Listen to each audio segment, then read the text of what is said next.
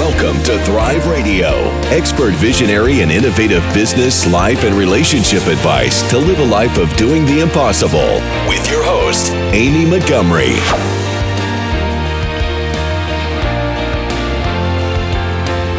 To Thrive Radio. I'm your host, Amy Montgomery, entrepreneur and digital marketing agency owner. Today, my guest is Les Lent. He holds 20 years experience as a sales professional, sales manager, and sales leader. He has been responsible for and leads teams ranging from seven professionals to teams that in excess of 70, generating annual revenues ranging from 30 million to over 300 million dollars. Les, welcome to the podcast.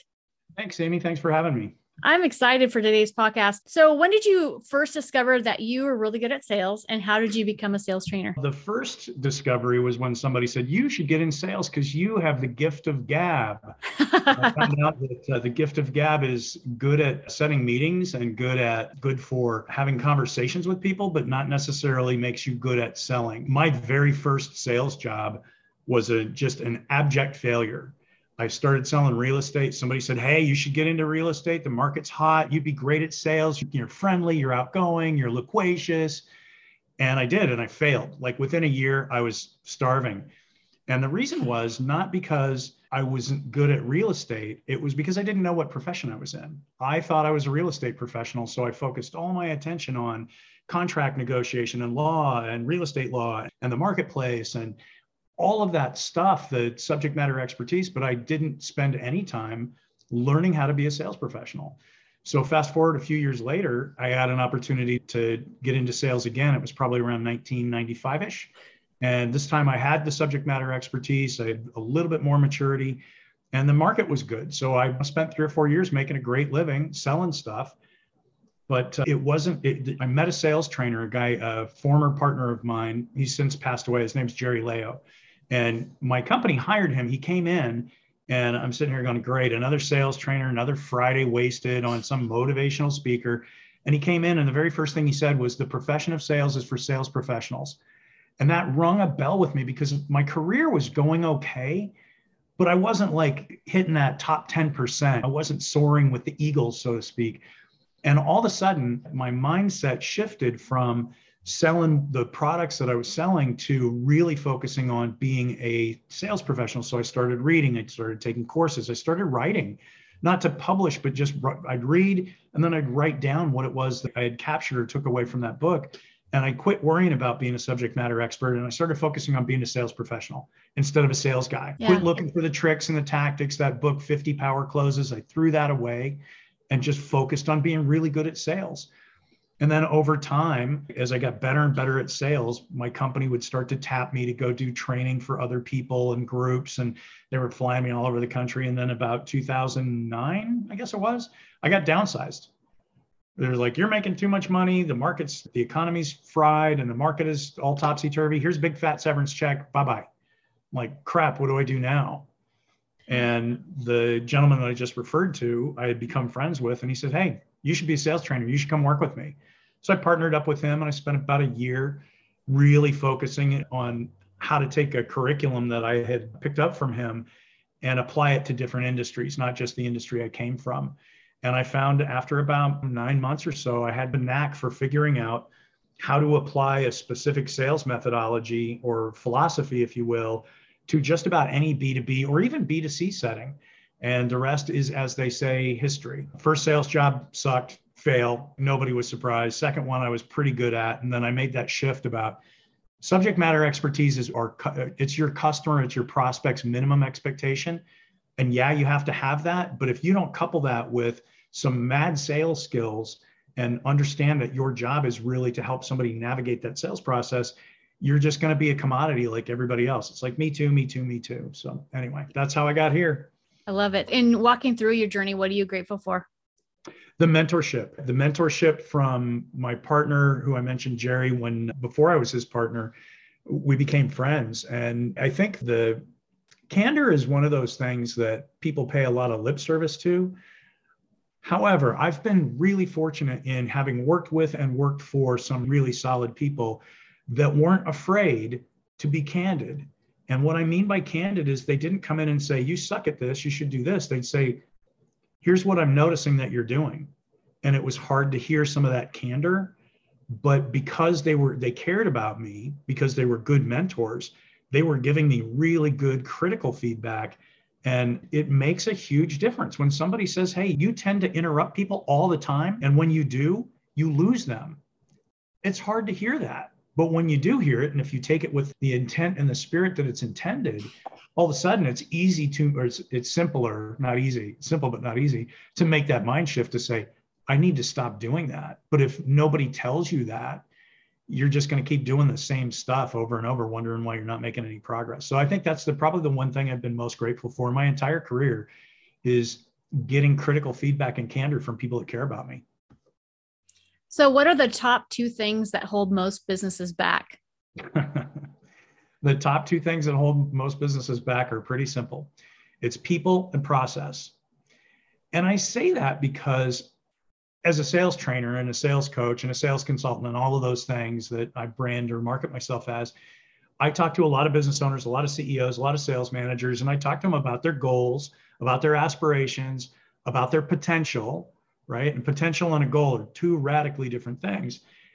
And oftentimes, what I find are sales sales leaders, and business owners, and CEOs.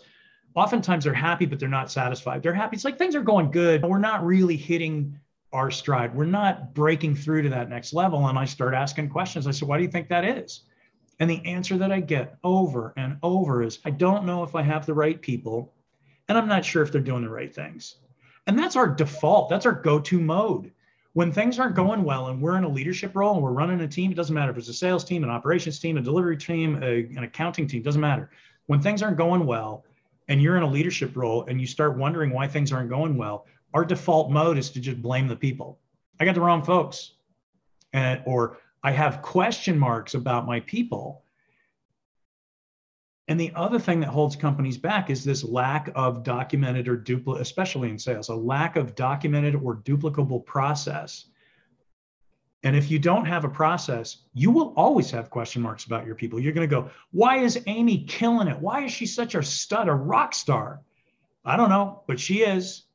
Let's go find more Amy's, right? Or you go, Bob, why is it Bob can like he can't close a door, let alone a sale? I don't understand. He's not doing that. So if you don't have a defined duplicable process that's tailored or customized to your business, you're always going to have question marks about your people. Why are they good? Why are they bad? Why are they mediocre? So I find that that's the two things that hold most companies back. So what I try and focus on with my questioning as a consultant is to really help my clients walk through the process. Because once you have a process and you understand step A, B, C, and D for your product, your service, suddenly the question marks go away about your people. You go, that's why Amy's a rock star because she does these three things consistently.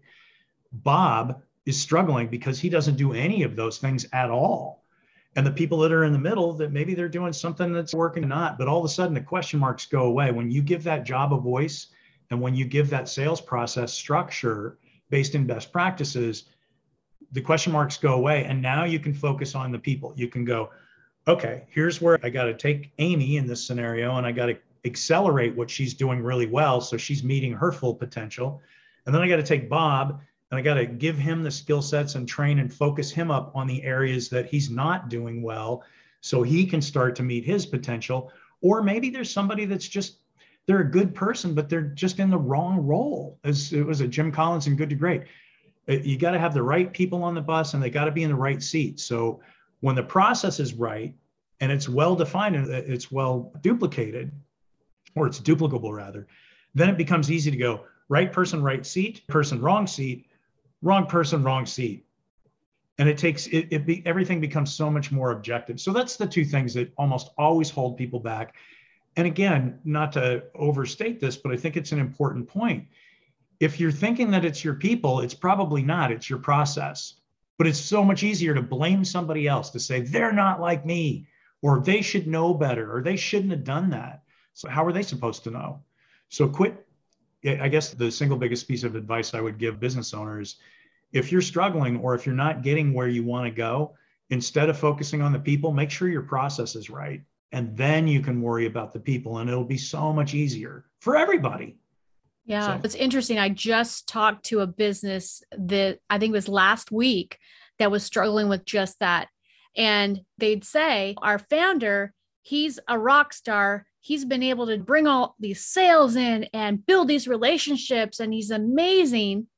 And we've hired all these other account managers, but none of them can do what he what he does. And we're struggling with a process. We don't have a process. We don't why do you think it's so hard for organizations to document that process? Is it just because it's such second nature to the one that is performing that they just don't think of how it could possibly be a process? Or why do you think it, they really struggle with that? I love the scenario that you just painted for us. And the reason I love it is because it's so common. You have a business owner, a founder, a CEO they have there's four ingredients that a sales professional has to have to be successful. And get on a little bit of a soapbox here so forgive me in advance. But i get asked all the time who should i hire? Should i hire men? Should i hire women? Should i hire young people? Should i hire veterans? Should i get subject matter experts and teach them how to sell? Should i hire sales pros and teach them the subject matter? And every time i get asked that question i'm like i don't know i don't know enough about what you sell and who you sell it to to tell you who you should hire and there is no one size fits all answer However, I do believe that there's four attributes that most top producing sales professionals have, and they have them in bucket loads. And I created an acronym for it. It's PACE, P A C E. And the acronym PACE stands for passion, awareness, curiosity, and energy. Passion, awareness, curiosity, and energy. So the passion is they're all in. They're passionate about what they sell, who they sell it to, and the company they represent that's a CEO in a nutshell. If you built a business in your garage and like Apple or Hewlett Packard, and a decade or so later, you're like the global leader in your space, that was built on the passion of just a handful of people. And it's very common for business owners and CEOs to, to grow organically on their passion. So then the other three components are awareness. That's people that see things and hear things that other people don't. They have high levels of awareness. Their radars on high receive. And then the C is curiosity. They want to know stuff that other people don't. So they'll ask one more question than the other guy or gal. And then the energy, what I mean by energy is they're not like Tigger and their Energizer Bunny going on. They understand that energy is a renewable resource. So they know when to bring their A game. They know when to slow their roll. They know when to take a break. They know how to hit the reset button. They know how to manage their own personal energy, time, and effort. So back to the duplicable process. CEO, business owner, they have some success. And on the shoulders of their passion, their company starts to grow. They hire employees, and now they're trying to find that salesperson or people to go out and do what the CEO or the owner or the founder did. And they don't have the same level of passion.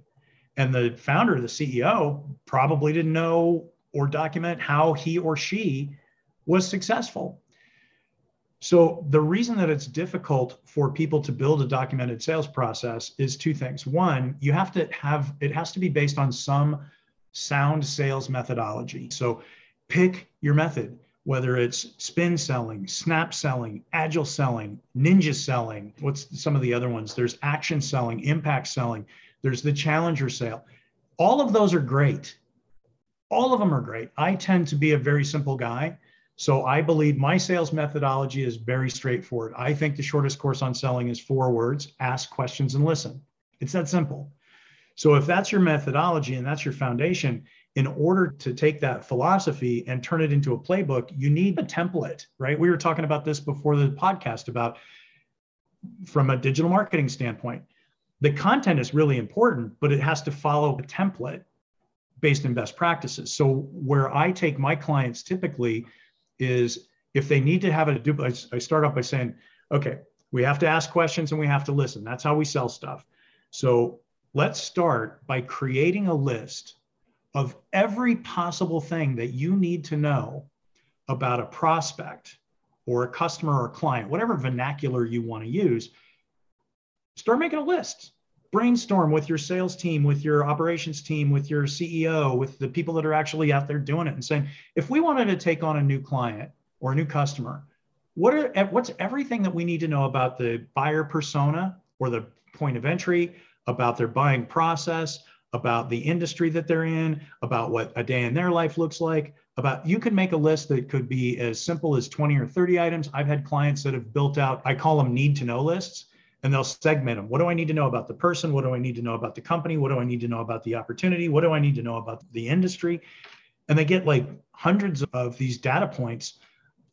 And it can sound a little bit overwhelming, but if you go back to the philosophy of ask questions and listen, okay, it's a little simpler now because it's how much of this stuff do I already know? Because I can go to their website, I can go on LinkedIn, I can tap into my tribal knowledge and go, okay, I know this.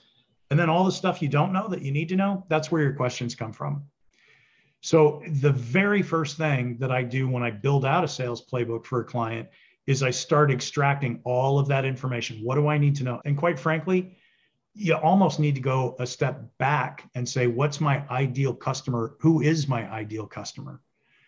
What's the demographic of my ideal customer? What's the geographic of my ideal customer? So the demographic is the what industry, what size, is it SM, is it small business, is it midsize, is it enterprise? What space do they have to be in? That type of thing. So that's the demographic. The geographic is super simple. Where do you want to sell your stuff?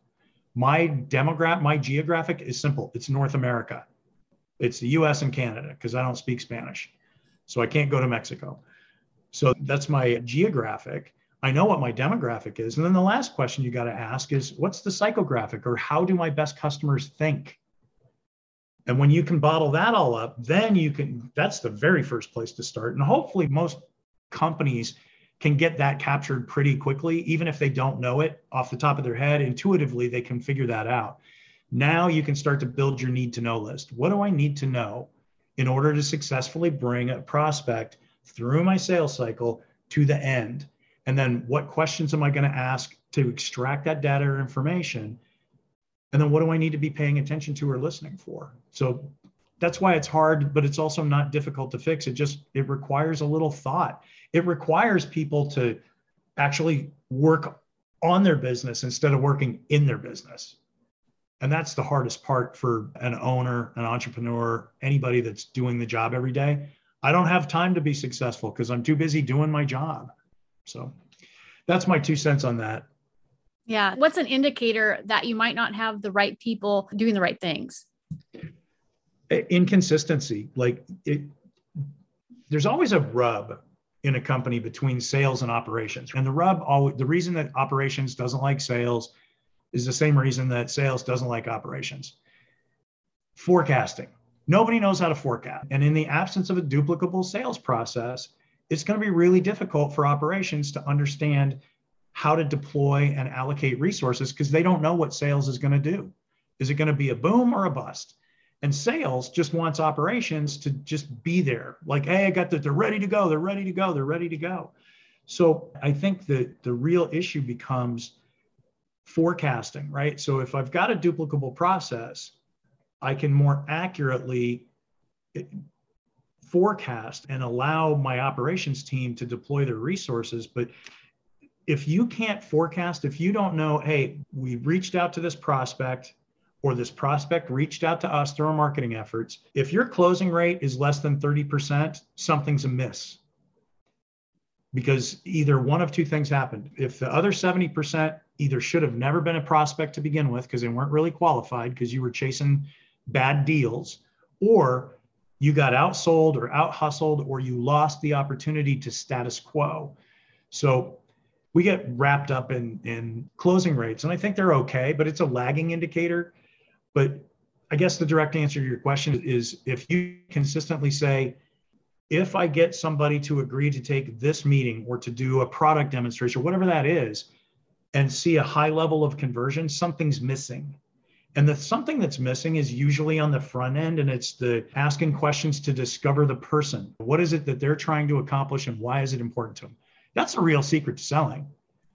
If you can just get somebody to tell you what they're trying to accomplish and why it's important to them, and assuming that your product and or service is going to fix both those things, the what and the why, selling's a lot simpler. But yeah. most sales processes are so woefully inadequate. It's just it's if I throw enough spaghetti against the wall, something's going to stick, and that something is 30%. I'd rather see a 70% closing rate. Personally, I've seen clients that have taken their closing rates from sub 30 to 40, 50, 60 because they're only working with highly qualified buyers that fit all of those parameters that they've put in place to begin with. And they're not selling anything, they're just asking really good questions. And then closing is just the natural conclusion to a well planned and well executed sales call. So I don't know if I answered your question. I probably over answered it, but no, it was good. Definitely agree with that. Especially like in, I started thinking about digital marketing and how people do that same thing. They start to, they don't measure anything, what's working for them. They see a, an ad and a tool and they start to throw spaghetti in the wall, trying everything to see what's going to work for them. And if you don't have a strategy of what, like you say, of what works, something that can be measured and something that's going to actually produce results, then you do. You that's all you do. You don't know what's going to work, so you just try it. And how tiring is that? It's you know? exhausting. It's yeah. exhausting. And and you talk about measuring stuff. There's a great book that I'm a huge fan of. It's called Traction by Gino Wickman, and it's part of the Entrepreneur Operating System. And one of the biggest takeaways from that book is, and there's lots of them, but one of my biggest takeaways from that book was instead of measuring lagging indicators, you need to measure leading indicators. A lagging indicator is performance to goal, right? Or performance to expectation. I've got a million dollar goal for 2022 and I'm halfway through the year and I've sold a half a million dollars.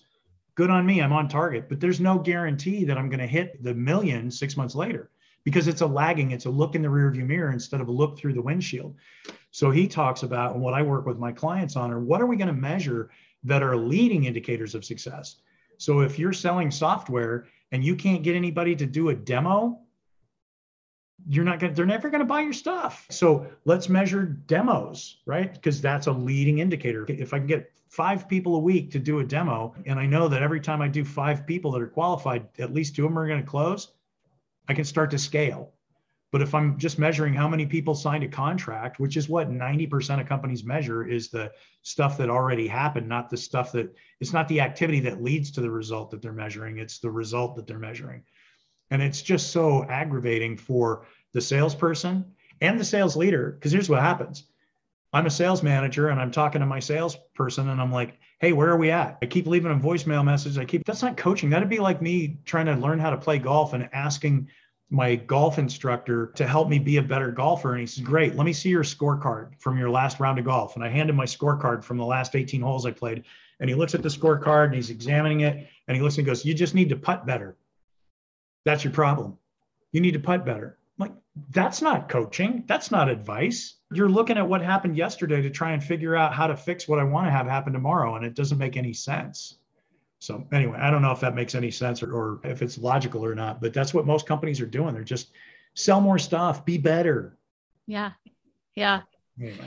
So you already answered this, but I'm going to ask it anyway. How can you a business clarify and document their sales process so everyone can harness it? In addition to the things I've already said. So I think you have to really understand what's the ideal customer look like, demographic, that's the who they are, what they do, geographic, that's your footprint, and psychographic, how they think if you get that, then you focus on the need to know stuff.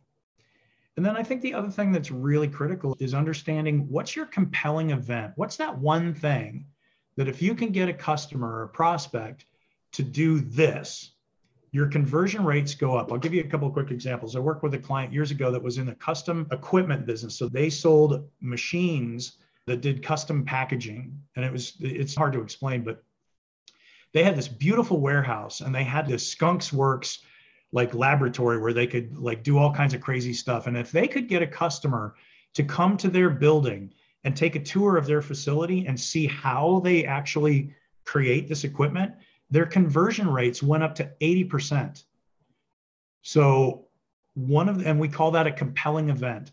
So what we started doing was we started once we qualified an opportunity instead of trying to sell them the right equipment we tried to sell them on coming out to do a tour to the point where the average contract value was high enough. It started to make sense. It's like we're in Chicago, they're in LA. Let's fly them to Chicago for a day. Let's send a car service to go pick them up and then bring them to our warehouse and take them on a full blown tour. It was worth spending two grand to secure a hundred thousand dollars worth of business, but that was the compelling event. So, what's your compelling event? My compelling event is standing in front of a room full of salespeople doing sales training. If I can get a CEO to see what it is that I'm doing and how I do it and how I resonate with salespeople, I got a much better chance of having that CEO hire me. So my compelling event is to speak. They say the best way to get hired as a speaker is to have people hear you speak. So that's my compelling event. Sometimes I got to do it for free. Sometimes I got to reduce my rate. Sometimes I, it's a marketing thing. It doesn't matter. That's my compelling event. The manufacturer is just talking about their compelling event was getting somebody to come and tour their warehouse. I had one, I'll give you one other quick example. I worked with a client that sold this coolest product. It was these little casters that were, it was material handling equipment, but they could move tens of thousands of pounds of equipment with these little bitty casters that that projected they shot air. It's kind of like a air hockey table in reverse. Their compelling event would be to fly out or to go visit one of their clients with one of their sets of these little reverse air hockey table things and lift something really heavy in their warehouse some heavy product and say look how easy it is to pick this up and move it. And as soon as somebody saw that as soon as a buyer saw that demonstration of the equipment and they started to connect the value of it, their conversion rates went to 92%. Wow. So find your compelling event and then figure out how to get people to the compelling event, qualified people to the compelling event, whatever the compelling event is. What's your compelling event? We were talking about this offline. You've got a compelling event. You Yeah. get people to do this, and then all of a sudden they're going to want to do that. Yeah. And the this doesn't cost a lot of money. Yeah. there's a, a consistency or an overlap between digital marketing or marketing in general and B2B sales and lead generation. And that mm-hmm. overlap is that, and the numbers may have changed, but if you go back and you start looking at things like David Ogilvy on advertising and stuff that was written 40, 50 years ago, it's not much different now. But the message was it takes eight impressions marketing impressions before a consumer even knows you exist on the planet.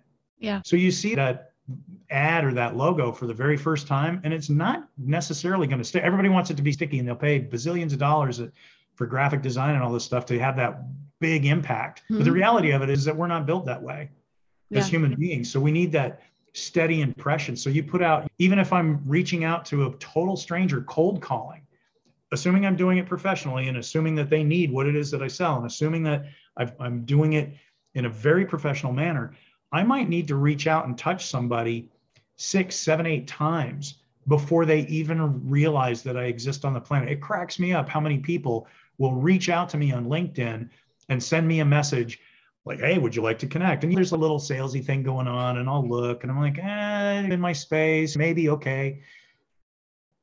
And then they never reach back out again. Yeah. And the ones that reach out where I'm like, I might be interested in that, but not right now because the timing's not right, or I'm I saw it while I was multitasking, whatever. And I call them one hit wonders. They hit me one time and then they wonder why I don't respond. And it's that fourth or fifth or sixth or seventh time. And it's the same thing that you're saying with digital marketing. It's you've got to be consistent and you can't expect a big win with one activity yeah. or one touch if you're doing self-generated leads most of my clients are they're either responding to inbound leads or they're out having to hustle and generate their own Well, yeah, I've had individuals come to me for lead generation and they say, I don't use social media, not Instagram, not Facebook, nothing. My ideal client is not on social media, maybe mm-hmm. LinkedIn. And I depend on networking to get my clients. Now that COVID happened, I can't get them. My programs start at six figures for one program. And I need to reach the CEO that has no budget. I'm like, great. We can do that. So give them a strategy. Here you go. Succeeded. Digital marketing the definition of it is relationship building. It's re- building relationships online. And so the sales and digital marketing are absolutely entwined. And I think that a lot of people don't think in the B2B world that digital marketing is a part of it, but it absolutely is. And Oh. because because they think they think digital marketing must be just social media or just a social media platform. Maybe it's not LinkedIn. Oh, I just do LinkedIn. That's social media. And there's so many social media things like nine over 90% of executives go to LinkedIn for information that's reliable. And only 1% of people on LinkedIn are posting information.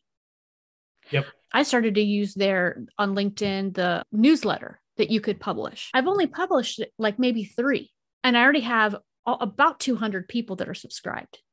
And what I do at the end of that newsletter, I give tons of really valuable solutions. At the very end, if you want even more on this topic and in how to do it on a whole nother level or free templates, whatever it may be, subscribe to my newsletter. I recap in my newsletter and then I give free templates and even more information on that topic. So I'm giving, giving and building that relationship and so I think that there's that understanding just because there's been so much push of sales funnels. And while sales funnels are great and they work, they're not for all, every business. I like to say marketing makes a promise and sales job is to deliver on the promise. Yeah. That's how yeah. it works. It, and you made a comment I want to circle back to because I, I, I agree with you 100%. There's two issues there. One is, will somebody find you if they do a search, whether it's a Google search or a LinkedIn search. And it's a rare person these days that is unfindable. There's not a whole lot of people out there that are digital ghosts. There's a few, but not a lot. So then the second question becomes if somebody finds you as a service provider, whether you're trying to sell them something or market, whatever, it's not about if they can find you, it's about what they find. So you don't have a picture on your LinkedIn profile. You got that weird outline, or it's a, a horrible picture of you holding up a fish wearing a a t-shirt and a baseball hat, and you're selling software as a service for $100,000 a year. There's that's incongruent. Yeah. And it's amazing how frequently that happens. There's another fun fact I read the other day. The average LinkedIn profile picture is at least six years old. Oh, wow. My accountant and I'm not going to say his name, but my accountant, I found him on LinkedIn after I had met him. And I'm like, that's not the same guy. They're totally different because his picture was like 10 years old. And just one other quick story, if I can, about LinkedIn. Yeah. Years ago, maybe 12, about 12 years ago, 13 years ago, I was bored one day and I was going through that kind of midlife crisisy thing, and kids are gone, and I got a little disposable income. So I found myself at a Porsche dealership and I went on the lot. I was just tire kicking. I had no intention of buying a car. Saturday afternoon, kill some time. And the salesman did a fairly decent job. Most car salespeople are atrocious. The average life expectancy for a car salesperson is nine months. This guy had been at the same dealership for 22 years. Wow. And he was probably 10 years older than me, maybe 15 years older than me. So we talk for a little while. We go out and test drive a car, and I'm not buying. I'm not. I'm not buying we get out and he, he does a pretty good job of sharing enough information with me to feel comfortable giving him my information. And fast forward about three days later, and again, this is a car dealer, and I'm a sales professional. And he reached out to me on LinkedIn and said, Hey, Les, it's Bob from XYZ Porsche dealership. Thought you might like to connect on LinkedIn. I'm like, there you go. That's the first time I've bought a lot of cars in my day. I've never had anybody reach out to me that was a car salesman on LinkedIn. So we connect. And about a week later, he sends me an InMail message. And in the message, he said, Hey, Les, I know you were here looking at a brand new, I think it was a Porsche Cayman. Because it's an excellent car. If you're interested, be more than happy to take you on another test drive and work some numbers for you. However, just want to let you know, we just took in a lease return that's three years old, and he's given me all the specs and the details, and it hasn't hit the website yet. And this would make an excellent first Porsche. And I didn't buy that car either, but I've been telling that story for 12 years. There's a sales guy that sells cars in an industry that typically is just burn, turn and burn, turn and burn, turn and burn. That guy's still there. So he's been there almost 30 years. And he goes, most of my clients are either repeat offenders or they're walk ons that came onto my lot like you did and I just nurtured that relationship through the channel that was most appropriate to them. He goes, I use LinkedIn, I use Facebook, I use wherever they're at, that's where I want to be. Yeah. And this guy's like in his 70s now. Yeah. he's crushing it.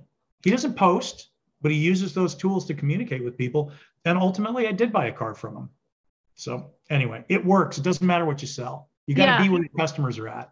Yeah, the relationship building. And that's one thing that I think a lot of people miss out on because I've actually I have other digital marketing agencies that follow me and have contacted me and they're like, "You have an avalanche of clients and I'm in the non-avalanche." like how do you do it? How do I and, create an avalanche? Yeah. And my background, seven years at Deloitte in strategic relationship management, AKA sales and marketing, I was taught by the best of how to build relationships. And that's how we sold $50 million in products and services.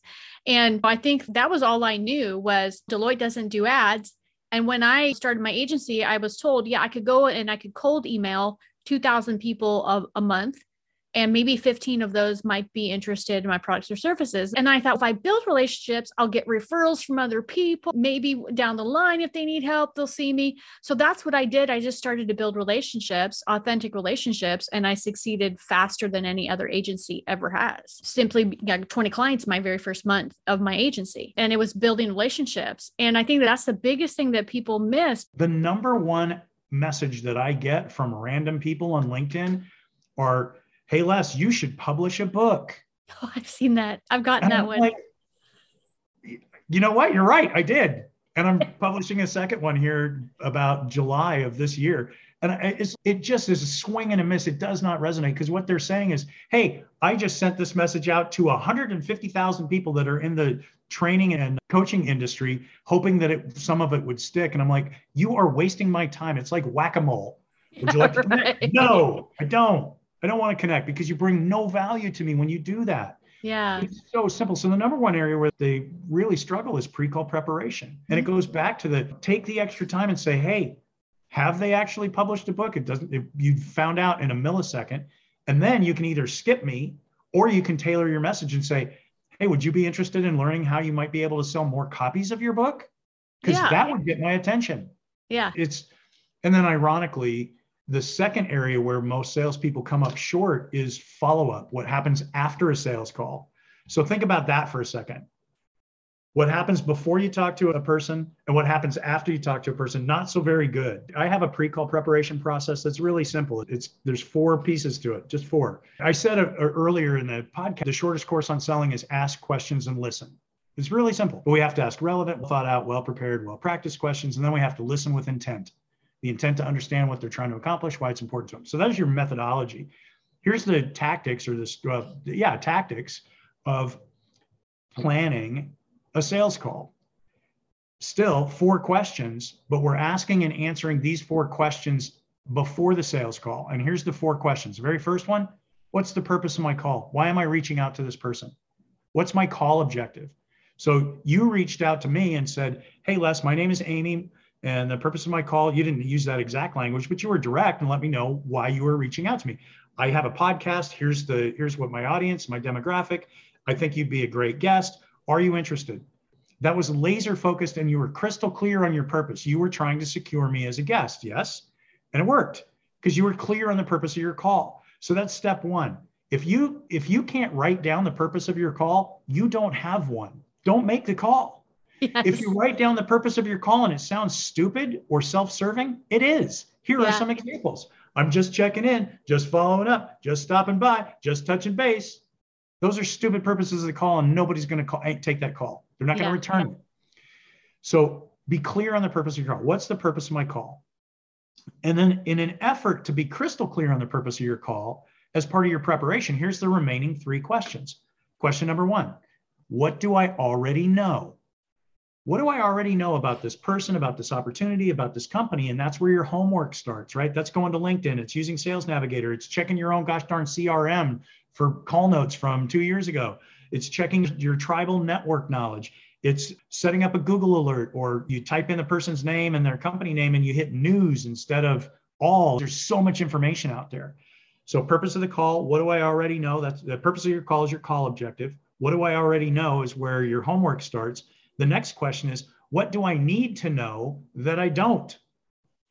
And that's where your questions come from. And that's why every playbook I've ever built for a client has a need to know list. So, purpose of the call, what do I already know? What do I need to know that I don't? That's where my questions come from. And then the last question is, what do I need to get this person, this prospect, to share or admit to me? And that's what you're going to listen for. So, in my world, if I can get a CEO to say, we're doing pretty good, but we need to get to the next level, and we're struggling to get to the to go from 30 million to 100 million, for example. And I think the reason is because I don't know if I have the right people. I don't know if they're doing the right thing. That's what I need a CEO to share admit to me because that's the problem that I solve. Yeah. From a pre call preparation standpoint, you could literally take a scrap of paper this big and just map out a sales call, B2B, B2C, doesn't matter, and go, what's the purpose of my call? What do I know? What do I need to know? What do I need to get them to share admit? Done.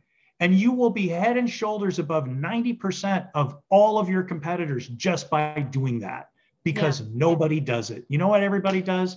They say, hold my beer, watch this. and they just pick up the phone and they start yakking.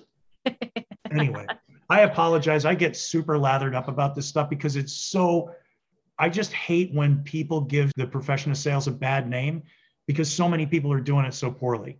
Yeah, because the rest of us look bad. Yeah, and then when they do it poorly, they really do bad. It's the same in the marketing world. There's so many out there that are selling snake oil. They're lying in their copy to sell stuff. They're not delivering. They say they're going to, they hold a webinar and they say they're going to share how to do X, Y, and Z. They don't actually share how to do X, Y, Z. They hold it back and say, buy this program and then you'll know. It gives all of it a bad name and it doesn't have to be that way. No, I agree. I agree. It should be a lot simpler. We yeah. overcomplicate things by trying to be tricky. so true. So, can you share a couple of your client success stories? Sure. Before I do, I try and be fairly humble, and I think I do a good job of it. And the reality of it is, I'll share two really quick ones, maybe three. I didn't do, I didn't make them successful.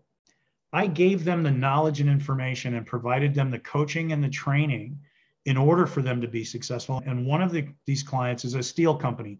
So they make steel pipe and they sell steel pipe into the infrastructure segment. So roads, bridges, marinas, that kind of stuff. It's a commodity. It's sold by the pound and the price fluctuates, right? So they came to us, came to me about 10 years ago, and they said, listen, we're doing $30 million a year. We have a, what Jim Collins would call a BHAG, a big, hairy, audacious goal. We want to be $100 million in three years. I'm like, awesome. So I did my deal, understood what it was they were doing currently, applied some best practices, gave them uh, tons and tons of training and tons of training around coaching and tons of training around sales leadership and sales process. And I worked with them for a year. Fast forward three years from the start date, they did $98 million. So they came very close to hitting their big, hairy, audacious goal of 3Xing in three years, right? 30 million to 100 million. And quite frankly, they hit their goal in terms of the tonnage of product that they sold, but the pricing pressure and they that's why they missed the 100 million. A for effort, right? That same company that was 10 years ago. That same company rehired me 6 months ago and said, "We're doing 200 million dollars a year and we want to be at a billion in 5 years." wow, that's a big, area audacious goal. They finished this year at 300 million and we built them a brand new sales playbook where we built some recruiting processes. We did all that stuff. And I have no doubt that in five years, that company's going to be doing a billion dollars in gross sales. And here's my point in all of that. The CEO of that company is one of my best references. When somebody says, Hey, do you have any references I can talk to? I always send them to the CEO of this company that I just talked about, the steel company. And one of the reasons that I send my clients there as a referral source is because the CEO of that company says the same thing to everybody as it relates to his success and his work with me. And here's what he says the stuff that Les taught us and the stuff that Les helped us build is really powerful if you're willing to do the work. If you're not willing to do the work, you can go ahead and hire him. He'll cash your checks, he'll build the tools. But if you're not willing to do the work with him and put those tools into play, you just wasted your time and your money. And I want to tie that success story back to something that you asked me earlier about the ideal profile of a customer. I keep circling back to demographic, geographic. Let's psychographic. That's how this guy thinks. He's show me how to do it and I will do it. And if it works and it's productive, I'll do it twice as much so I can gain twice as much. So I love that success story and really enjoy working with them. There's one other success story I had with a B2C company so they sold and still sell all inclusive wedding packages. And when they hired me, I'm like, this is not my space. It's a B2C sale, it's a one call close, it's very emotional. And they had heard me in an open seat workshop. They liked what they heard and they talked me into working with them. And it wasn't like they had to twist my arm, but I was very skeptical that I was going to be able to help them. It's a one hour sales call where the bride and groom come to their venue and they take a tour and they get a customized proposal for their special day. And I was amazed at how much of my content, almost all of it, had direct application, even in that condensed, shortened one call close. Because I have clients that have six month sales cycles. And here's the other thing but weddings, nobody tire kicks a wedding, right? Nobody goes to tour a venue and get a proposal just to kill an afternoon on a Saturday. They're highly qualified buyers. Yeah. And an average ticket was somewhere between twenty and twenty-five thousand dollars at the time. They were doing like eight, nine million bucks. So we created a playbook for them. We created, they, we called it, they, they called their sales call a personal consultation or PC for short. So we called, we created the PC playbook. Now for my big clients that are B2B long sales cycles, their playbooks can be 40, 50, 60 pages long. This one was one page printed front and back. And it took the one hour sales call all the way through all the steps of the sales cycle in one page, one document, following the same format, asking questions, listening. What do I need to know? What do I need to get them to share or admit? And they're within three months of working that playbook, their conversion rates went from 27%. So 27 out of 100 PCs would convert to 36%. So what is that? Nine points. So they picked up nine more transactions for every 100 deals. It added a million dollars a year to their bottom line like that. Same number of leads were coming through. They're just converting more of them because they're asking better questions because they have a process. Yeah. So not unlike the steel company, that was 10 some odd years ago. Fast forward, they hired me just before COVID. They hired me again. And they said, listen, we've got 80 properties. We're doing $80 million a year. We're hiring salespeople in buckets. We got a sales team of 250 people spread across the country. And I think it's time to update our playbook. I'm like, great. So we did. And the playbook, it's still one page, but we supported that one page with lots of training and lots of onboarding content. And I just literally, I want to say a week ago, the vice president of sales for that company reached out to me and said, Hey, I haven't talked to you in a while. Wanted to see how you were doing, the COVID check in. How's your business? And I said, How are you guys doing? And she said, We had the best year we've ever had in spite of COVID because we're following this process. And again, I didn't do the work. I just gave them the roadmap and I'd ask them questions, they'd answer it, I'd challenge their answers and they built the tool, they did the work, and now they're following in the process and they're reaping the rewards. And those are the best success stories of all. I've had clients that have bought playbooks and they're like, this is cool. And they put it on a shelf and they go, look what we built. But they don't use it, they're not doing the work, and they're still just spinning in place. So, anyway, those are two of my favorites. I love that. So, if you were able to give yourself one piece of advice when you first started out, what would it be? it's actually two pieces of advice. First piece of advice read more.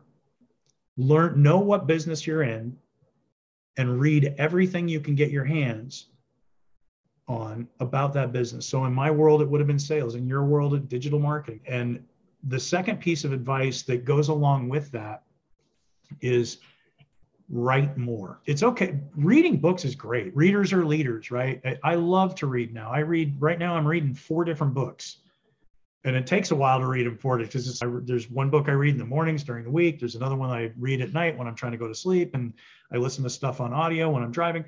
But my point is that it's not just enough to read the book. It's how you go about extracting what you learned from that book. If you read a book, if you bought my book for 19 bucks on Amazon and you just took one thing out of it because you wrote down that one thing or you wrote in the book, oh, this is good stuff, I'm going to do this, it's worth the money but if you just read a book and you're not taking notes or you're not writing anything down, you're not capturing those big ideas or idea from that book, or even just how can I put this into action?